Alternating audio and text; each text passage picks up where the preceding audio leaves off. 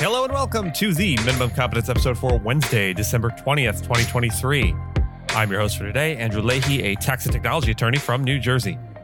In today's episode, we have WilmerHale investigating the OpenAI story, Trump off the ballot in Colorado, Texas sued for its border crossing nonsense, and Florida bill would protect privacy of the dead.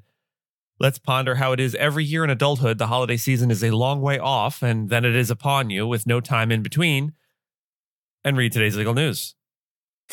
On this day in legal history, December 20th, 1893, Georgia took a historical step by becoming the first state in the United States to outlaw lynching. This groundbreaking law declared lynching a criminal act subject to a punishment of up to four years in prison. The enactment of this law was a response to the rampant and brutal practice of lynching, primarily targeting African Americans in the post Civil War era. Despite the law's presence, its enforcement was another matter. The statute struggled to curb the barbaric practice, largely due to deep seated racial prejudices and a lack of political will. This failure was notably highlighted by Ida Wells Barnett, a prominent African American journalist and crusader against lynching. In her 1899 pamphlet titled Lynch Law in Georgia, Wells Barnett meticulously documented instances of lynching and the state's inability to enforce its own law effectively.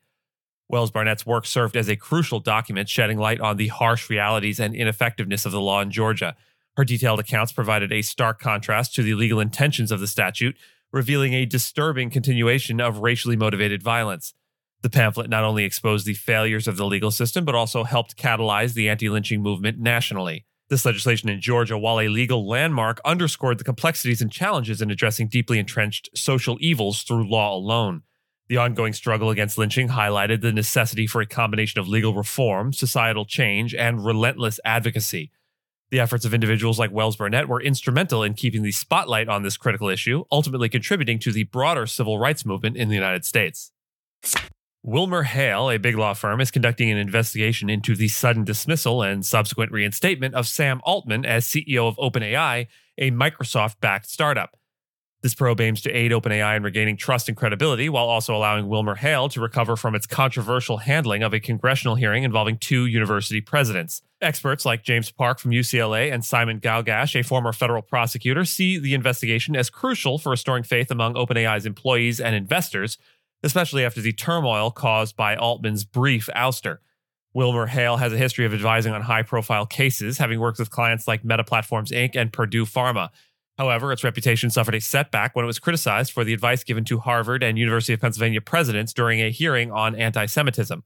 Despite this, OpenAI chose WilmerHale for its expertise in crisis management just days after the firm's mishap at the congressional hearing. Sam Altman's abrupt firing was reportedly due to a lack of candor with OpenAI's board.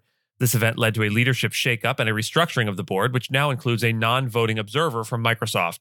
The investigation by WilmerHale, led by Hallie Levin and Anjan Sahni, is expected to delve into the circumstances surrounding Altman's dismissal and scrutinize OpenAI's corporate structure.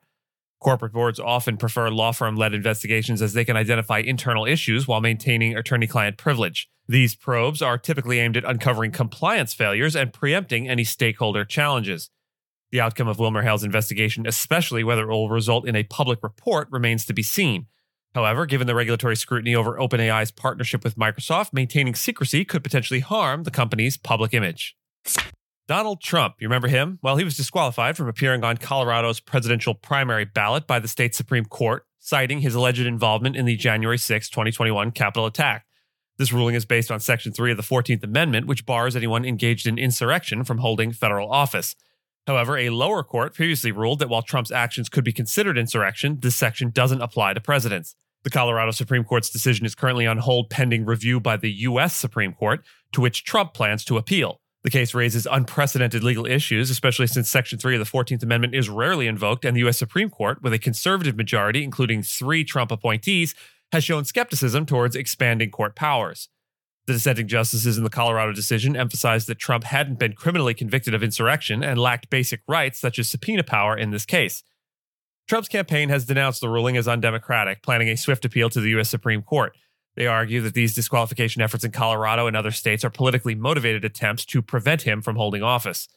The impact of this ruling on the 2024 election might be limited, as Colorado, a state with Democratic leanings, is not crucial for Trump's electoral success. However, similar lawsuits in more pivotal states could influence the election, with judges likely to consider the Colorado ruling in their decisions. Meanwhile, disqualification cases against Trump in over 12 states have seen mixed outcomes. Courts in Michigan, New Hampshire, Florida, and Minnesota have dismissed similar cases, often on procedural or jurisdictional grounds, indicating that courts generally resist unilaterally disqualifying candidates from ballots. Civil rights groups led by the American Civil Liberties Union, or ACLU, filed a lawsuit challenging a new Texas law, which is SB 4, that increases state powers to arrest, prosecute, and deport individuals for illegal border crossings. This law, signed by Texas Governor Greg Abbott, conflicts with the federal government's authority under the U.S. Constitution to enforce immigration laws, according to the lawsuit. SB 4, effective from March, criminalizes illegal entry or reentry into Texas from a foreign country and empowers state and local law enforcement to act on these violations. It also authorizes state judges to order deportations with severe penalties for noncompliance. The ACLU argues that this law, one of the most stringent state led immigration measures in the U.S., could result in racial profiling, particularly against brown and black communities. The lawsuit also contends that SB 4 illegally prevents migrants from seeking asylum and other humanitarian protections in the U.S. El Paso County in Texas is one of the plaintiffs, and they anticipate a significant increase in arrests due to this law, straining its resources and conflicting with its policy to incarcerate only high risk individuals. Governor Abbott defends the law as a necessary response to the Biden administration's failure to curb illegal immigration. However, legal experts like Cornell Law School's Stephen Yale Loehr have pointed out the law's vulnerability to legal challenges based on a 2012 Supreme Court ruling that immigration enforcement is a federal responsibility.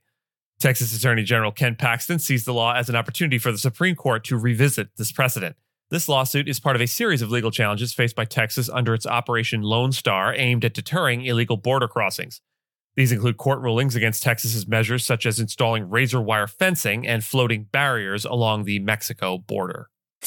In Florida, a new bill is being proposed to regulate the collection of biometric data, such as fingerprints, from the deceased by funeral homes.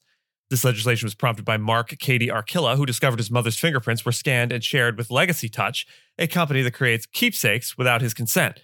The Florida bill, unique in its focus on the deceased, requires funeral homes to disclose in writing what data they collect and why, and whether it is sold to third parties, giving legal representatives the option to opt out.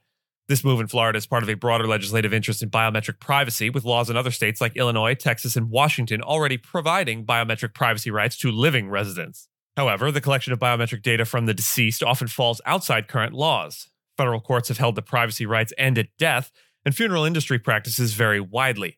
Legacy Touch, which partners with funeral homes to collect and transfer fingerprint scans, states that homes do not legally need permission to scan fingerprints but should communicate with families. They also offer commissions to funeral homes for orders placed. The National Funeral Directors Association recommends obtaining written consent for fingerprint collection. In Massachusetts, a policy requires consent for the removal of personal materials, including fingerprints or DNA, from a deceased body.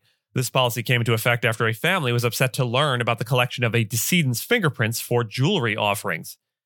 Cady Arkilla, who filed a civil suit against the funeral home that handled his mother's body, argues for the need to protect the deceased's privacy. He emphasizes the importance of dignity and informed consent in handling the remains of loved ones.